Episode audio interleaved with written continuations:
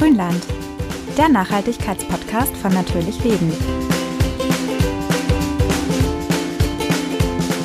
Letzte Woche dachte ich mir, höchste Zeit für neue Schuhe. Meine alten Sneaker flattern nämlich schon seit einigen Monaten vor sich hin und sind mehr als reif für den Schuhfriedhof. Neue Schuhe ja, aber öko sollten sie sein. Mit mal eben kurz nachschauen war da aber nichts. Die Flut an Infos, die ich da gleich online gefunden hat, hat mich erstmal komplett plattgewalzt. Also habe ich mir gleich mal Anja als Beratung geschnappt. Und dann haben wir uns mal zusammengesetzt und einen kleinen Katalog für uns zusammengestellt, worauf man eigentlich achten muss, wenn man fair Kleidung einkaufen will. Und was unterscheidet Fair Fashion eigentlich von regulärer Mode, haben wir uns gefragt. Es gibt so viele Siegel und Marken, da kann man den Überblick schnell mal verlieren.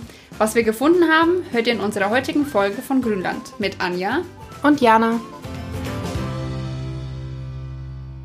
Die heutige Welt der Kleidung ist ja ein wahres Schlaraffenland. Da gibt es so viel Auswahl und das auch noch so billig, da kann man eigentlich kaum widerstehen. Und wie soll man in diesem Dschungel aus Labels und Produkten auch noch echte Fair Fashion finden? Und außerdem kostet die angeblich viel mehr, das Totschlagargument beim Thema Nachhaltigkeit. Aber da sollte man sich vielleicht mal vor Augen führen, dass die Modeindustrie Vize-Weltmeister in der Umweltverschmutzung ist. Als wir das gelesen haben, waren wir richtig baff, denn normalerweise hat man ja die Klassiker auf dem Schirm, sowas wie Chemiekonzerne oder auch der Reisesektor, Fliegen und dergleichen. Aber die Modeindustrie hat auch ganz schön Dreck am Stecken. Aber was macht man jetzt da? Ich meine, irgendwas muss man ja anziehen. Und wie findet man jetzt diese Kleidung? Erstmal muss man wissen, dass es tatsächlich unglaublich viele grüne Fashion Labels gibt. Man muss sie nur finden. Die halten sich aber natürlich alle an verschiedene Regeln, haben ganz unterschiedliche Grundsätze und Designs und natürlich auch Preisklassen. Also wenn ich an Fair Fashion denke, dann erinnere ich mich immer an diesen eine Weltladen in meiner Heimat, in dem alles Mögliche Fairtrade verkauft wurde. Und die Klamotten waren vom Stil her aber meistens nicht so meins. Und vor allem hat mein Taschengeld dafür definitiv nicht gereicht. Ja, ich glaube, dieses Szenario kennen viele von uns. Fair Fashion assoziieren wir ja meistens mit, ist ein bisschen schlapprig, ist ein bisschen alternativ angehaucht. Bunt. Sehr bunt. Der Umstieg auf Fair Fashion fällt vielen nicht leicht und viele haben Angst, dass es einfach nicht gut aussieht. Aber wer auf grüne Mode umsteigt, sollte jetzt auch nicht alle seine Fast Fashion Kleider einfach aus dem Fenster werfen und dann immens viel Geld für eine komplett neue Garnitur ausgeben. Denn das natürlich auch nicht nachhaltig. Wegwerfen ist ja eigentlich nie eine Option. Sinnvoll ist es schon eher, sich bei der Umstellung auf Fair Fashion Zeit zu lassen. Da kann man sich zunächst mal auf bestimmte Teile wie Schuhe oder Jacken oder einfach die Basics konzentrieren. Dann fällt der Umstieg vor allem denjenigen mit kleinem Geldbeutel leicht, denn seinen kompletten Kleiderschrank neu zu kaufen ist auch, wenn es nicht Fair Fashion ist, recht teuer und wenn es Fair Fashion ist, ist es nicht nur kompliziert, sondern umso teurer. Und da fragt man sich ja immer, warum kostet Fair Fashion eigentlich meistens deutlich mehr? Und ihr könnt euch die Antwort wahrscheinlich aber schon denken. Bei Fair Fashion ist es tatsächlich wie bei allen hochwertigen Produkten. Der höhere Preis setzt sich zum einen zusammen aus deutlich höherem Materialwert der Kleider. Dafür halten sie auch viel länger. Hier investiert man also wirklich in gute Stücke, die lange halten und die man nicht jedes Jahr sofort austauschen muss. Man kennt das, man wäscht den BH mit und schon haben alle Tops Löcher. Gute Stoffe reißen einfach nicht so schnell ein. Bei Fair Fashion geht es aber nicht nur ums Material, sondern ganz besonders natürlich auch um die Herstellungsbedingungen, also um die Produktion in den Fabriken, die ja, wie man weiß, häufig in Asien liegen. Hier kommt es also darauf an, dass die Mitarbeiter den Lohn erhalten, den sie auch verdienen und mit dem sie auch ihren Lebensunterhalt bestreiten können und unter halbwegs sicheren Bedingungen arbeiten. Man hört das ja immer wieder, dass diese Fabriken auch einstürzen, dass Menschen sterben und das liegt natürlich auch daran, dass in die Gebäude nichts investiert wird und die Leute in richtigen Bruchbuden arbeiten müssen, die beim nächsten heftigen Regen einfach einstürzen. Ja, dass man einen Lohn, der zum Leben reicht und eine Arbeitsstelle, an der man auch wirklich halbwegs sicher arbeiten kann, als Bedingung in den Raum stellen muss, ist ja eigentlich schon völliger Wahnsinn. Ja, oder ich sehe das auch so. Aber dadurch werden natürlich die Kosten des Endprodukts enorm nach oben getrieben. Da kann so ein Kleidungsstück auch schnell mal das Vierfache kosten. In Fair Fashion Fabriken wird zum Beispiel auch darauf geachtet, dass die Fabrik hygienischen Standards genügt. Die Arbeitszeiten nicht zu lang sind und ordentliche Schutzkleidung gibt's auch. Also alles, was man hier in Deutschland als ganz normal erachtet, das ist da dann eben nur gewährleistet mit speziellen Siegeln. Bei solchen Maßnahmen steigt der Preis natürlich nochmal gewaltig. Deswegen wird bei uns in Westeuropa ja auch kaum noch Mode hergestellt, weil zu dem Arbeitslohn arbeitet hier einfach keiner. Und unter den Bedingungen. Ja. Ja, am bekanntesten ist hier ja das Fairtrade-Siegel. Und um das zu erhalten, muss die Marke tatsächlich nicht nur die Auflagen erfüllen, sondern auch jedes Jahr einen Betrag von mindestens anderthalbtausend Euro zahlen. Ist jetzt zwar für eine Modemarke nicht zwangsläufig viel, aber nur mal als Hintergrundinfo, dass man das auch nicht hinterhergeschmissen bekommt. Und bei Fair Fashion ist das einzelne Teil natürlich auch oft wirklich einzigartig, denn hier wird viel weniger Massenproduktion betrieben.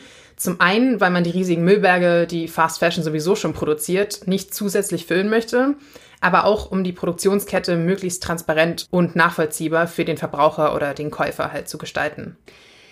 Das wäre auf jeden Fall schon mal ein ganz wichtiger Tipp. Je offener die Marken mit dem Herstellungsprozess umgehen, desto besser. Und je länger die Produktionskette, desto wahrscheinlicher ist es auch, dass die Preise durch viele Zwischenhändler verfälscht wurden.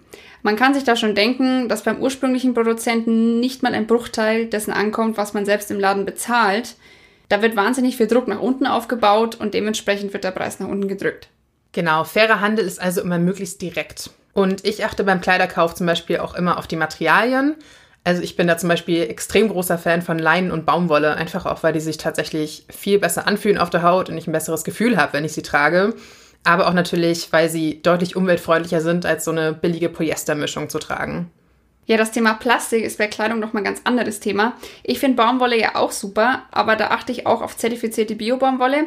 Die kostet allerdings in der Regel doppelt so viel wie in Anführungszeichen normale Baumwolle, denn die wird ja oft unter menschenunwürdigen und extrem umweltschädlichen Bedingungen angebaut. Außerdem wird sie meistens ganz übel gespritzt und sowas will man ja auch nicht auf der Haut haben. Ja. Und dann muss das Ganze ja auch noch hochwertig verarbeitet werden. Das kostet. Das stimmt natürlich. Und was mich dann bei unserer Nachforschung auch echt überrascht hat, ist, dass der größte Teil des Preises dann eigentlich doch wieder in die Läden fließt, die diese Fair Fashion verkaufen. Ja, das stimmt und eigentlich ist das auch gar nicht so unplausibel. Die Läden sind ja meist viel kleiner, haben dafür höhere Miet- und Personalkosten im Vergleich und verkaufen vor allem auch viel weniger, denn es gibt einfach nicht so viele Menschen, die Fair Fashion kaufen. Ja, beziehungsweise wenn du dir dann was kaufst, dann halt nur einzelne Teile und nicht gleich den Schwung voll, wie jetzt vielleicht bei H&M in der Billigabteilung.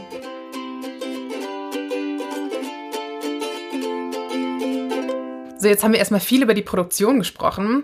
Und jetzt fragt ihr euch aber wahrscheinlich, auf welche Siegel oder Label ihr euch jetzt konkret beim Einkauf verlassen könnt.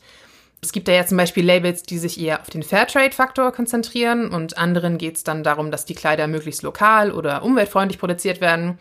Und dann gibt es natürlich auch noch solche, die vegane Kleidung herstellen oder Erlöse an einen guten Zweck spenden und alles mögliche andere da muss man sich dann einfach selbst erstmal darüber klar werden, was einem wichtig ist beim Kleiderkauf und auf was man selbst einfach Wert legt.